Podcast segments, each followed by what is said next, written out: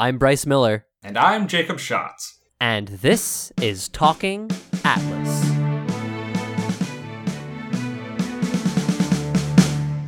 Hello, everyone, and welcome back to Talking Atlas. This week we will be delivering to you a chaff chat, but first, we had a query that we put out to you last week. We asked you which among the Guilds of Ravnica guilds, really sounds redundant, do you most identify with and why? Today's response is from Lady Grim on our Discord. Lady Grim says, Color wise, I think I'm black white, then green white, then green black, but guild wise, I think I'm Golgari. I love the forgotten and broken flavor Vraska is bringing to them. I wholeheartedly agree with this sentiment. Green Black and Golgari as a guild choice were not super high on my list originally, but the more I thought about Vraska taking the guild and having that ideological direction, the more I warmed up to the idea. And I think that's the strength the Guilds of Ravnica is bringing. Like we said about last week with the Dimir, Dimir and Golgari both had kind of shaky philosophical ground, but they fit a thematic niche for working in a city. But with this set, they're really coming into their own with their ideology. In previous Ravnica sets, it feels a lot more like Dimir and Golgari existed to finish out the cycle, if that makes sense. There are other guilds that have had stronger identities, and Dimir was arbitrarily the backstabby one, and for some reason could never let anything happen ever, and Golgari were not terribly well developed, grew mushrooms. Maintained the sewers. Yeah, and occasionally killed people, which, I mean, I think all guilds at this point kind of dabble in that. But this entire political uprising is a much stronger identity for that guild. It's so much nicer. I think we can thank Nicol Bolas for that in a weird way, because with Bolas starting to intrude on the plane's politics, I think the creative team had to make a decision about which guilds were being overtaken by Bolas's influence, but then regardless of that, what each guild thought about that. Whether or not they were being taken over, why would they have gone along with Bolas's plan? Why would they resist it? What sort of changes would they make in how they deal with the rest of the city now that this external presence is arriving? Our query for next week is not a question this time, it's a statement. It's an order, maybe even. A demand! We want you not to enlist in the U.S. Army. That's not. I realized I was going very Uncle Sammy. We want you to send us the Ravnican non basic land that you would most like to live in. And in return, we will give you a description of what your room would be in that non basic land. As is our way, Jacob, do you have a land where you would like to live? What seems pleasant? What seems homey? I do indeed, and while it doesn't necessarily fit with my color identity, homey is a very good word for it. I want to be on the small door Selesnya guild gate from the new Guilds of Ravnica set. Each guild has a pair of Guildgate arts and flavor texts, and one of them is the big sweeping front face of the guild, and the other one is the tiny little back door of the guild. That is definitely more homey. I think the flavor text really is a big contributor here. We leave our garden open so all may have wander, but guarded so all may have peace. Which, while it is a little bit militaristic and indicative of the current political climate, also tells you that this is probably a pretty solid place to be. And props to Dimitar Marinski. We've been seeing a lot more of Dimitar's work on lands in recent months. I think starting in Ixalan, if not a little bit earlier. And wonderful, absolutely wonderful work on these guild gates. And what about you? Which non basic land would you like to live in? Full disclosure, I was feeling a little bit attacked because Jacob made a joke about the one that I had already picked. But I would like to live in the Cliff Childs art of Maze's End. This is the Maze's End promo that you could get at the Dragon's Maze pre release. Compositionally, it's maybe somewhat problematic of an image because I feel as though the Maze's End to the top right of the photo, the Forum of Azor, also it's a painting, not a photo, anyway, is not really as prominent to the eye as the darker foreground to the bottom left. But this art captures a very kind of warm, pleasant urban evening feel to me.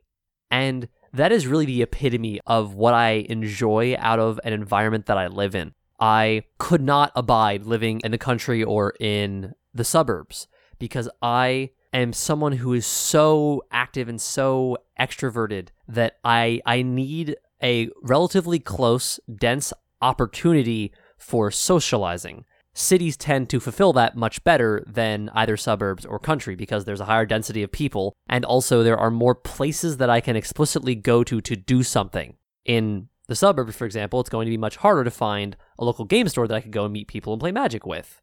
So the image of a welcoming urban environment is where I always want to be living, including if I were on Ravnica, which I suppose is hard to avoid the urban environments there. I would be fine. I would love living in Ravnica. I have many friends who would probably be more Gruul inclined, where they would be driven absolutely nuts by the lack of greenery, or at least the lack of clear, untouched natural areas. I would be fine, perfectly fine.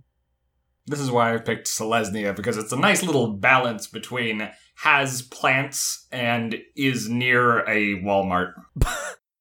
Do you think Ravnica has Walmart? Yes, it's where you go to buy defenders. Oh, that took me way too long. I can't be stopped. Uh, well, with a goblin locksmith, I can't be either. Oh no. That was a weaker defender joke, I will admit. well, let's stop making terrible jokes about random cards and start talking about random cards. Jacob, hit us with your first randomly selected card. The first randomly selected card for today is another non basic land. It's City of Brass. City of Brass is a land. Whenever City of Brass becomes tapped, it deals one damage to you, but you can tap it for one mana of any color. This printing is specifically from the Modern Event Deck 2014 and has flavor text There is much to learn here, but few can endure the ringing of the spires. By Nulakan the Archivist. Whenever I think of five color lands, that is, lands that can tap for any color, City of Brass always jumps to the top of my list. It enters untapped. Yes, it deals damage, but being able to tap for one mana of any color the turn that it comes in is pretty strong. One of City of Brass's recent reprintings was in the first Modern Masters set, and I say that, I suppose it's not quite that recent, but it's at least one of the most recent, so take it or leave it. And interestingly, factored very heavily into the marketing material for that set. Not necessarily because City of Brass is such an incredibly iconic card. I would say, as lands go, it's middlingly iconic. But it was on the box art, and I believe the set symbol is intended to be somewhat reminiscent of the brass spires and lobed arches themselves, which would then be replicated in the Modern Masters 2015 set symbol by taking the same symbol and kind of splitting it in half. I'm trying to remember how old this card is, in fact, because if it's as old as I think it is, I think there's a an old like typical fantasy story idea of the city of brass, maybe back in the Arabian Nights, but it has definitely been adapted into a Dungeons and Dragons fixture, being a city on the elemental plane of fire, where ifrits and other fire spirits are generated from. Our next card is Twisted Abomination, the printing from Eternal Masters. It's five and a black for a 5 3 creature zombie mutant with black, regenerate it, or swamp cycling 2, which means you may pay 2, discard this card, then search your library for a swamp card, reveal it, and put it into your hand, then shuffle your library. Ew, this card looks gross. I mean, it's called Twisted Abomination and it's a zombie mutant. What did you expect? Well, I don't know. It's just. Go on. It's especially gross. Abominable, one might say. I'm waiting for the punchline. Oh no. Is there no punchline? No, I just. The, the geometry of this, and I understand this is where Twisted comes in.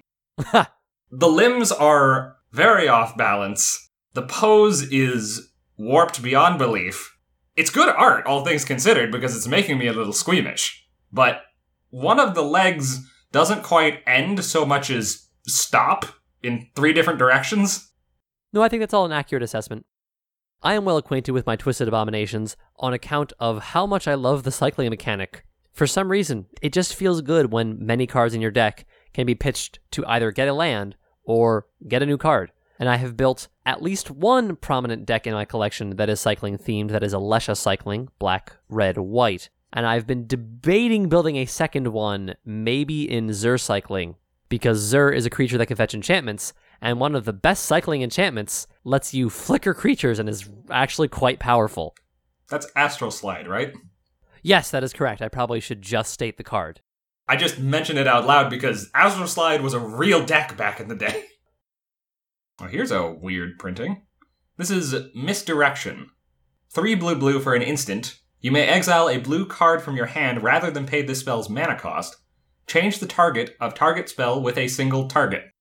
The printing in question is from the World Championship decks from 2001. Good heavens, I never saw the original art for this card. Yeah, there's a lot going on here.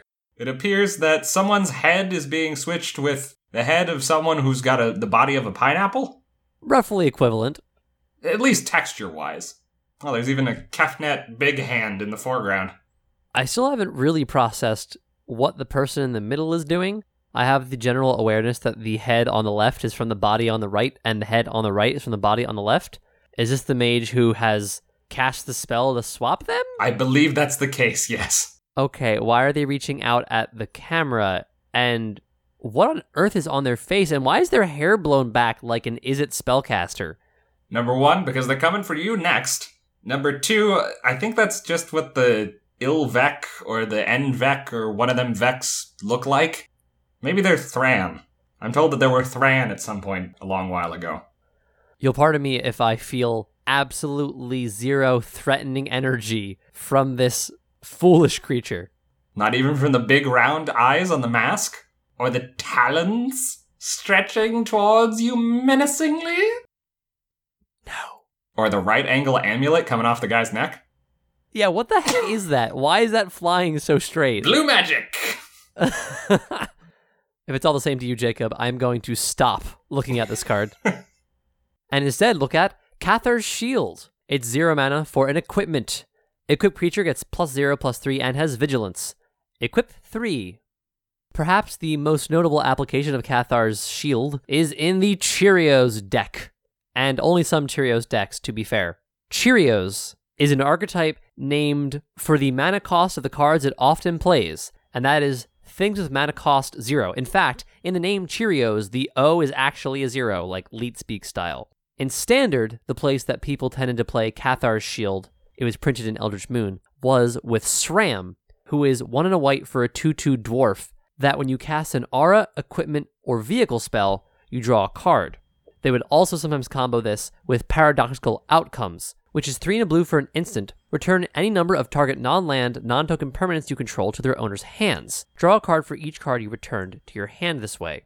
So, with this and a couple of other low cost equipment like Bonesaw, also zero mana, you had a card draw engine in SRAM.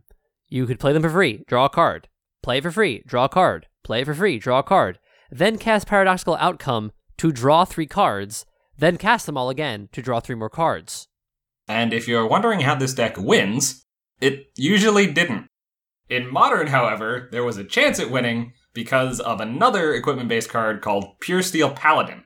Pure Steel Paladin is white white for a 2 2 creature human knight. Whenever an equipment enters the battlefield under your control, you may draw a card.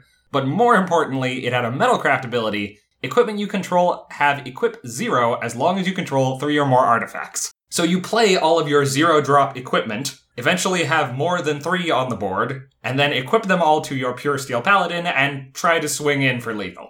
The modern variant also has the opportunity to just turn it into a storm deck and play all of your zero drops and then just cast Grape Shot. Which, frankly, is probably better. But at that point, why aren't you just playing Storm? Yeah, that's a valid question. Hey, neat, I got a Guilds of Ravnica card. This is one of the split cards, so you'll forgive me while I turn my head sideways to read this. Assure and Assemble. Assure is two green white hybrid for an instant. Put a plus one plus one counter on target creature. That creature gains indestructible until end of turn. Or you may cast this as Assemble, which is four green white for an instant. Create three two two green and white elf knight creature tokens with vigilance. Oh, my neck. oh, there's a rotate button on Scryfall. I'm a fool. There is. I was wondering why you weren't using that. Well, you I see, thought you just really wanted the bit. I was zoomed in on the card art, so the rotate button was below the card art, and I didn't see Oh. it until after we had gotten through this bit. It was a bit. Yeah, I knew it all the time. I don't recall if I mentioned it during either of the Guilds of Ravnica spoilers episodes, but I feel as the Wizards have done a good job recently of weaving together tribal elements from set to set. Dominaria had some reasonably prominent knight tribal elements.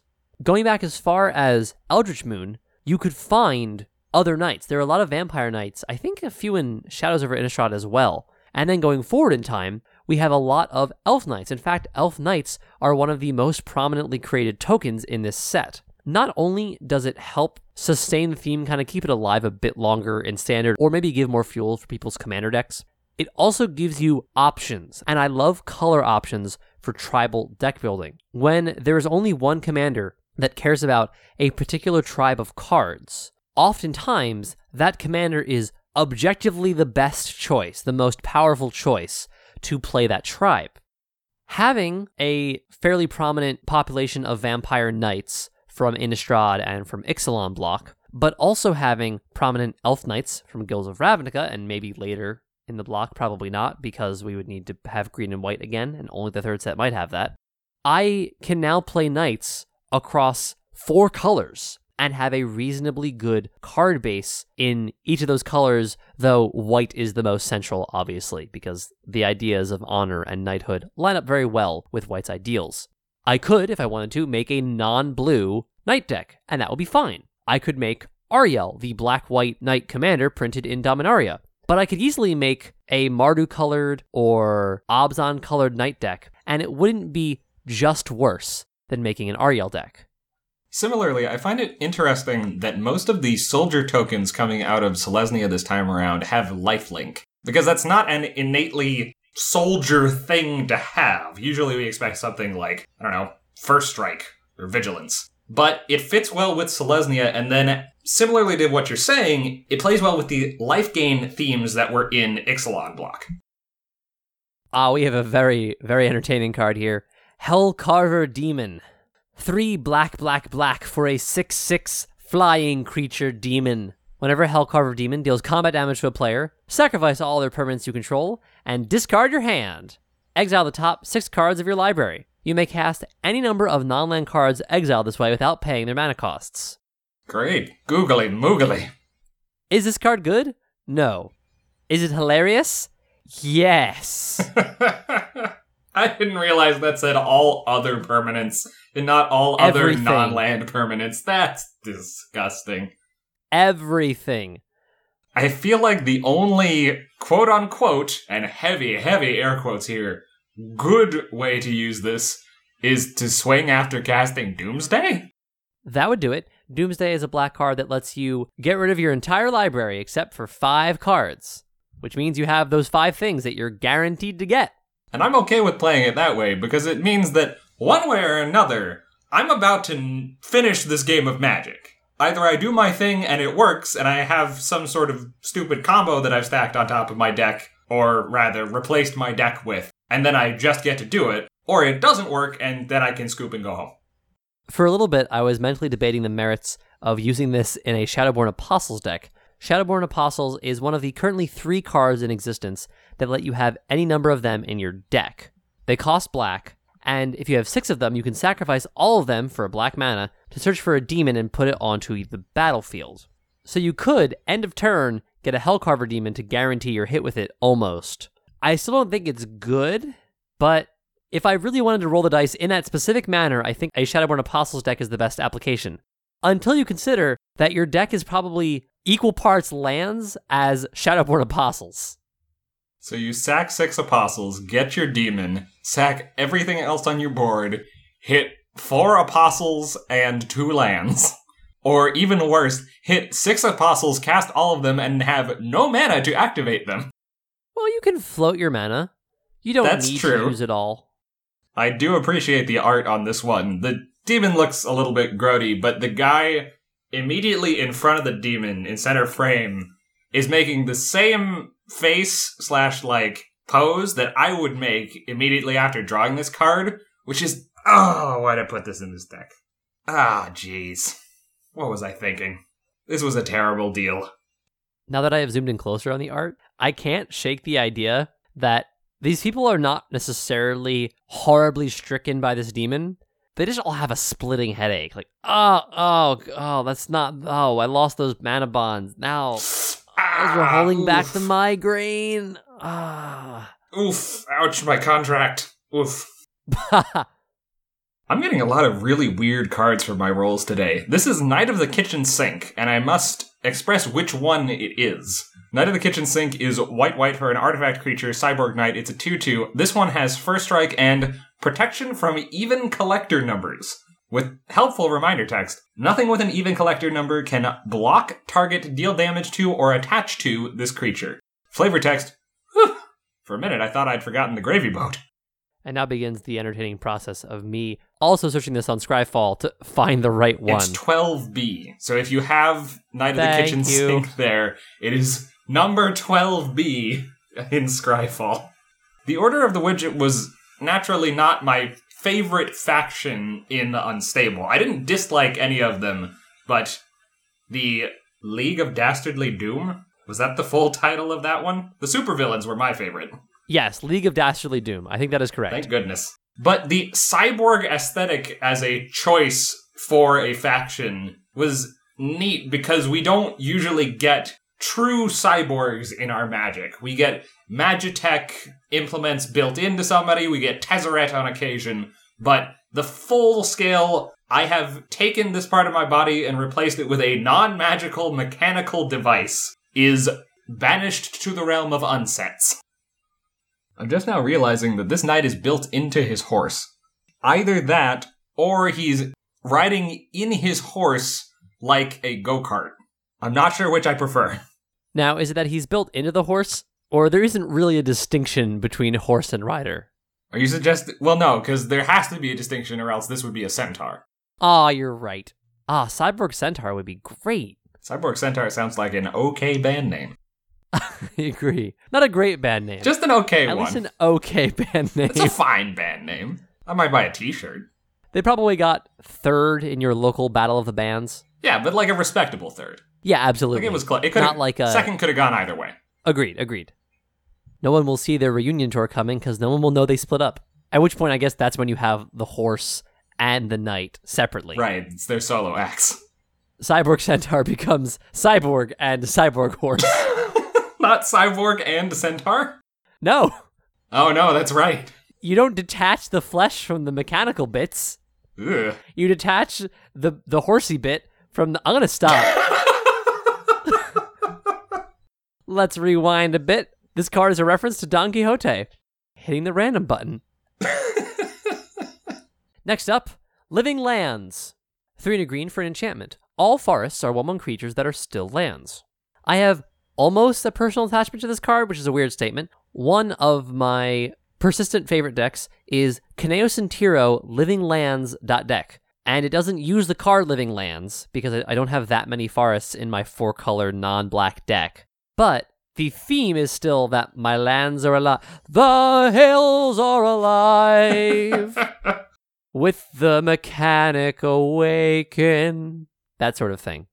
In fact, when you said this is the card that you got for this time, I was like, wait, is that not an archetype? I didn't realize there was a legitimate card called Living Lands, and it's been here since Alpha. It's true. Oh, this is a classic board wipe. Armageddon. Three and a white for a sorcery. Destroy all lands. This is from Starter 1999 that has the helpful reminder text. This includes your lands. This art looks particularly barren. The art here is by Rob Alexander, and I'm pretty sure most of the Armageddon arts are devastated, but something about the combination of the white card frame as well as the white border and then the mostly white fuzzy art for this blasted landscape makes the whole card come together into one bleak package.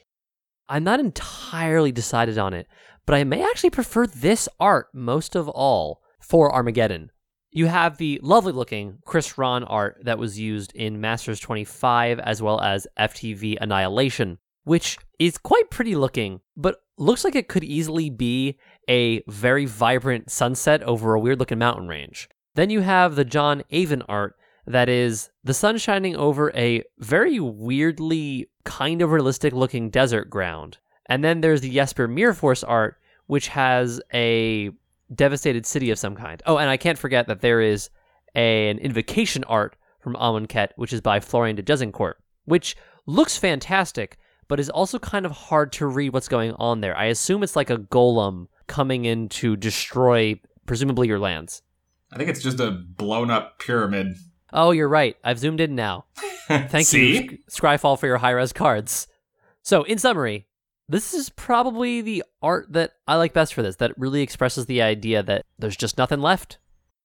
I think another nice effect from this card art is it's not just the blasted land.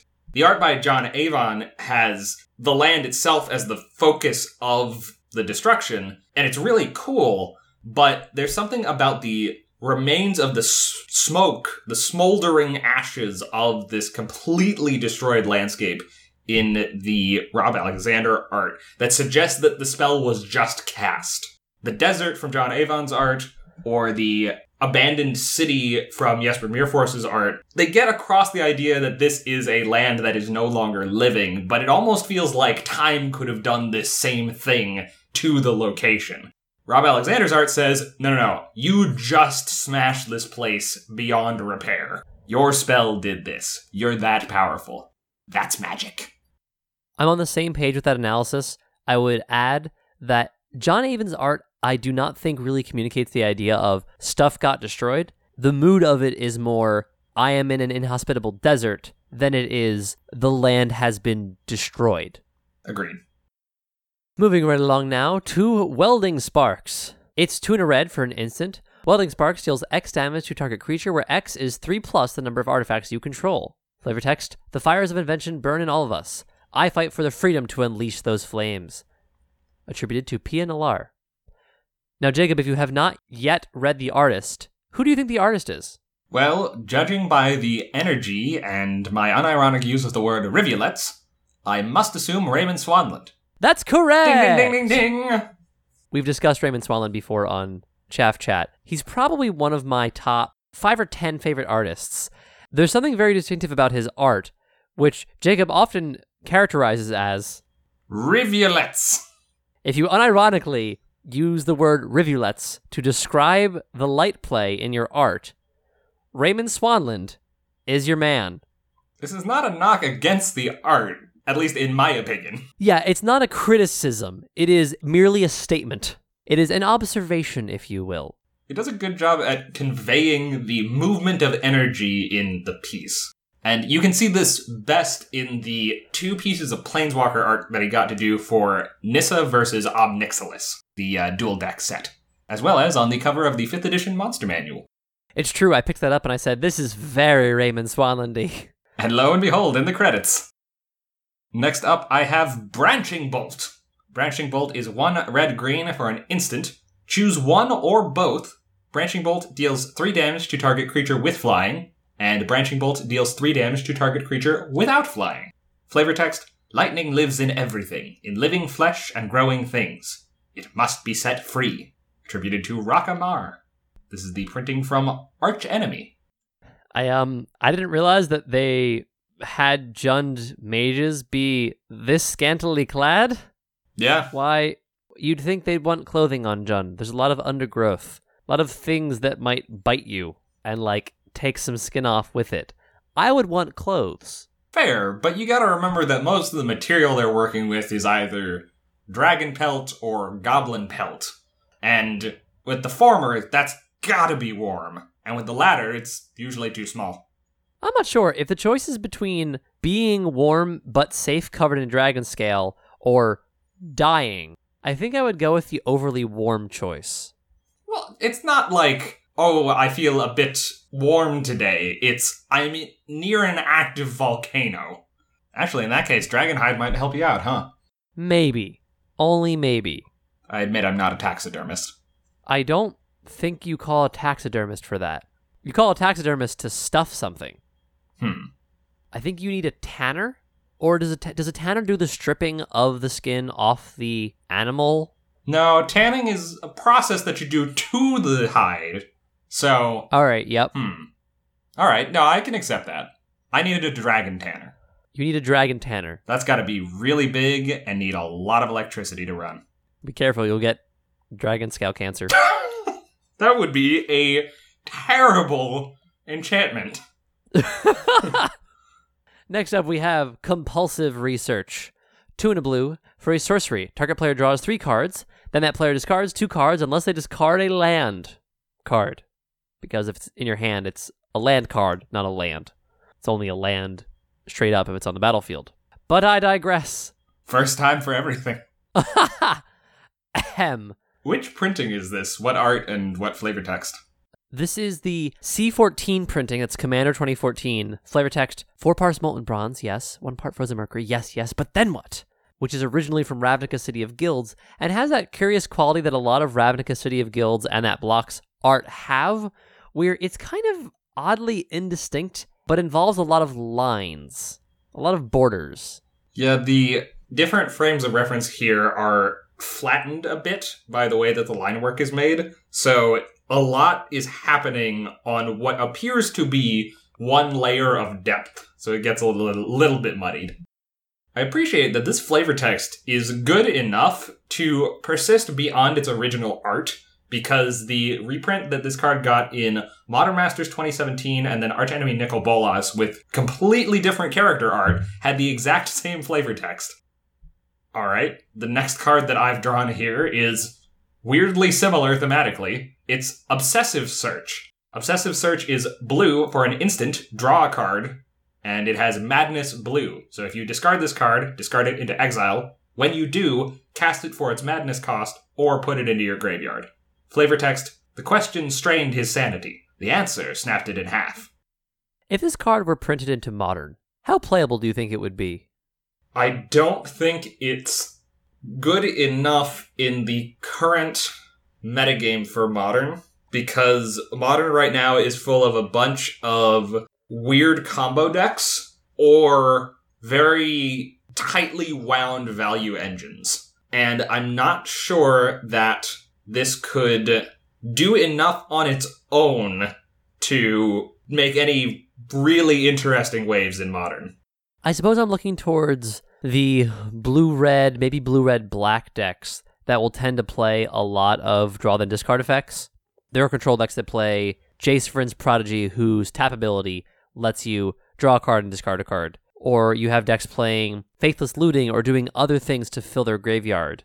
Are those decks just not prominent enough to make this matter right now? Or like a Delver deck, maybe even. I don't know that Delver's prominent enough. I think it's a it's a blue problem, really, because I don't know that enough decks are running blue heavily enough to have a blue card that just acts reliably as this one does. I was having a think about this earlier this week and how not about this card, but about what blue cards they could print into modern.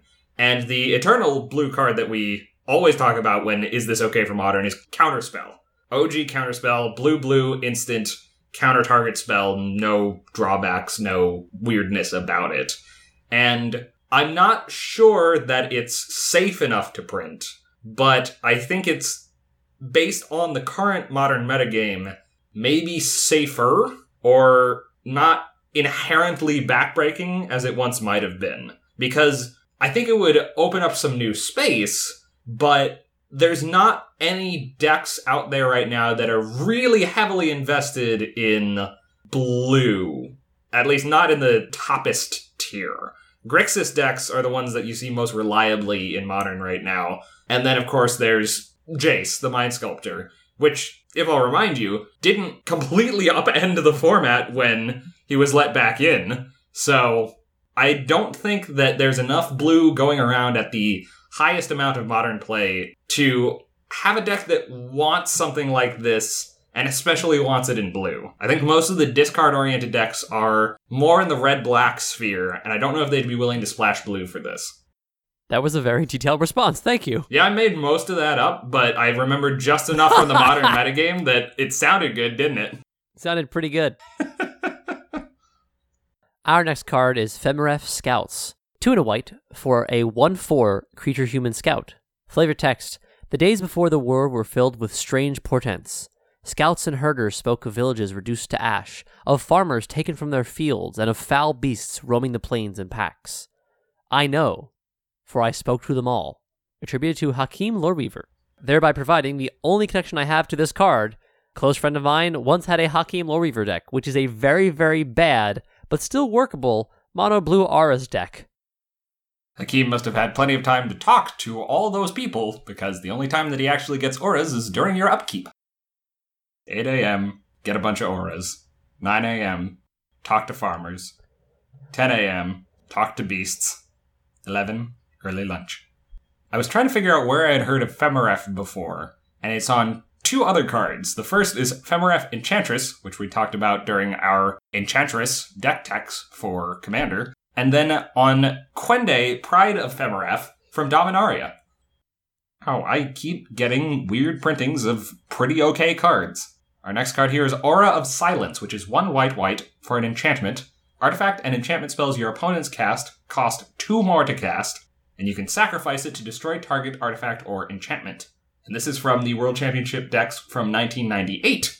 And I wish that they would transcribe the signatures because I don't know old school pro players well enough to be able to say who is signature is on this card. Since I don't believe we mentioned last time, the World Championship decks were a I'm not sure if I should say short lived, definitely temporary project wherein Wizards would print a gold bordered edition of exactly the deck that the pros, the two, I think, top pros were bringing to the finals of the format. They also had different card backs, so that doubly made them not legal magic cards in non casual settings.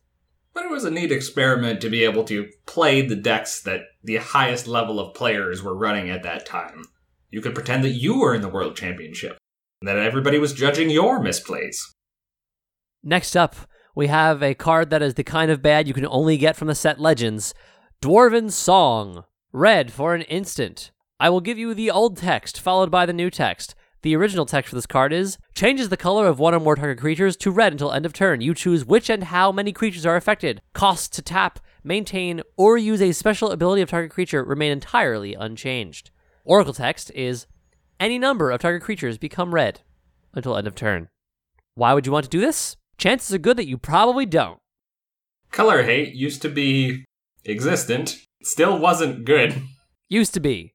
Period.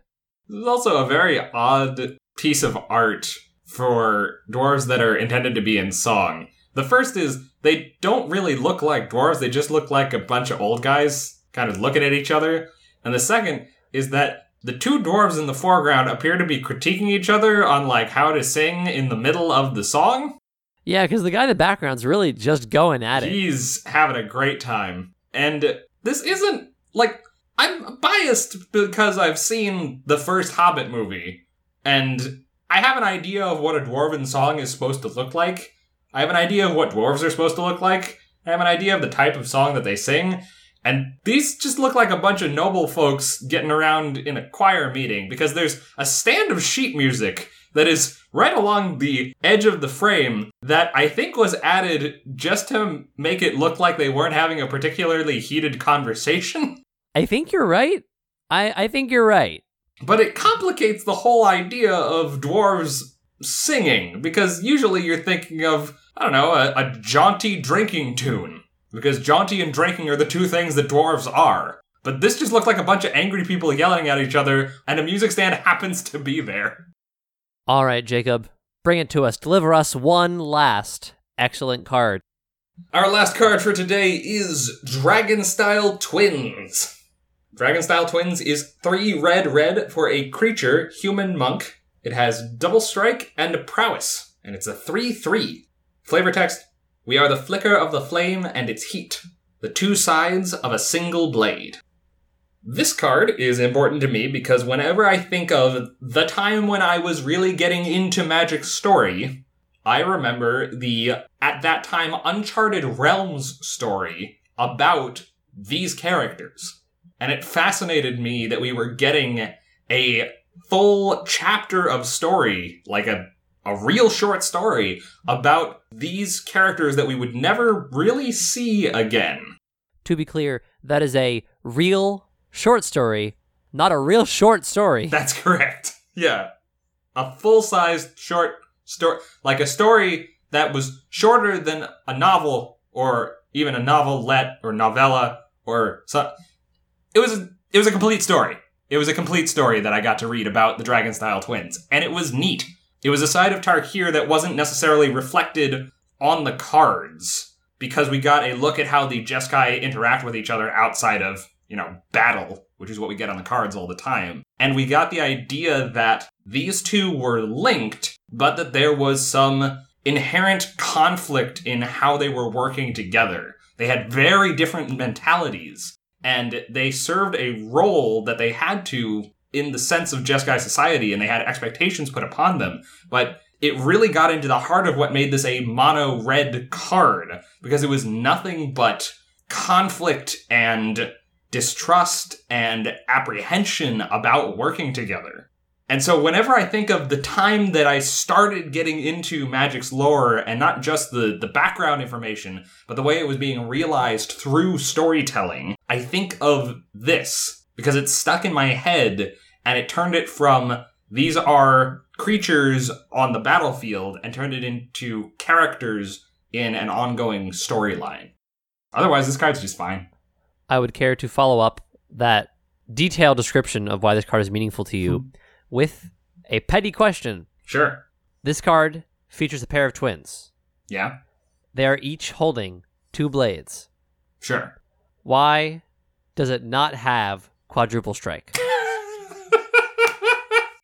I'm gonna go to Blogatog All right. and I'm gonna ask Mark Rosewater himself why on earth. Like, I'm gonna tell him that okay, the triple strike debate relegated to unsets, perfectly fine. However, this card deserves quadruple strike, and that's how I'll get banned from Blogatog.